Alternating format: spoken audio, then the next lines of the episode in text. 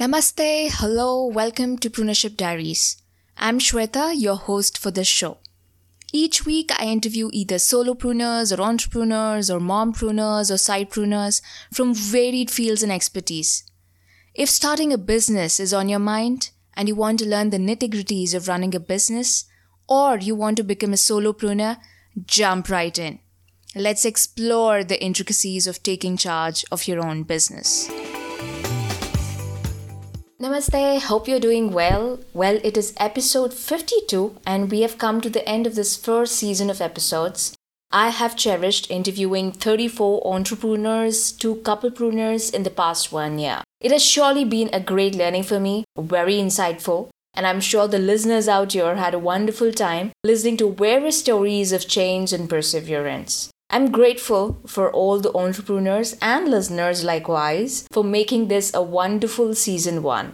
In the 50th episode, we spoke about why one wants to start a venture or a business. Today, I'm going to talk about the willingness to make a change. I'm sure we have seen great companies having their why in place, and when they're out in the market, the change is out there for everyone to see. I would like to take the example of Tata, Apple, yeah, before one can figure out the why, it all starts with a willingness to make a change, to make a better world. With every entrepreneur that I have spoken on my show, everyone had this one thought to make a change, to create something new for the benefit of others. That, my friend, is the start of a venture tied along with the inner journey. As Mahatma Gandhi quotes, be the change you wish to see in this world, so does every new idea, new concept, new venture, new perspective begins within oneself to create a better world. You may ask, how do I change myself or why should I change myself? To answer the why, well, haven't you felt this at any point in your life that things could have been better or it should have been handled well or quite simply things need to change for the benefit of everyone,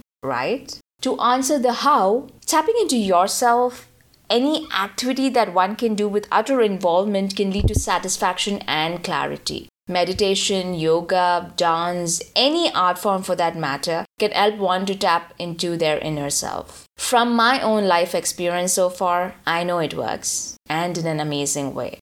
A request to all embarking on an independent journey, or those who are working in companies, or those who are entrepreneurs, dive in and get to know yourself. Because when one taps into the inner self, the inner journey, then the beauty of life unfolds, and you can only make it better for yourself and others from here on. As I always say, invest in yourself, and what you reap is surely going to be phenomenal. So, here is me ending season one. Meet you soon in the next season, probably with something different, or a different format, or a different topic, and of course, a different year.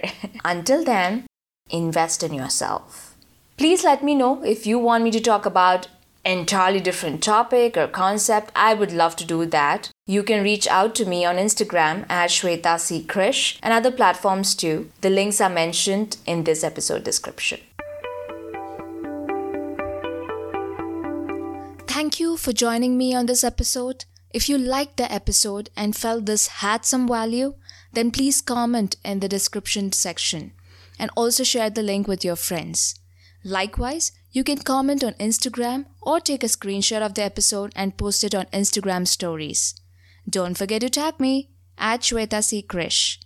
Invest in yourself as this is the best insurance you can have no matter what life throws at you.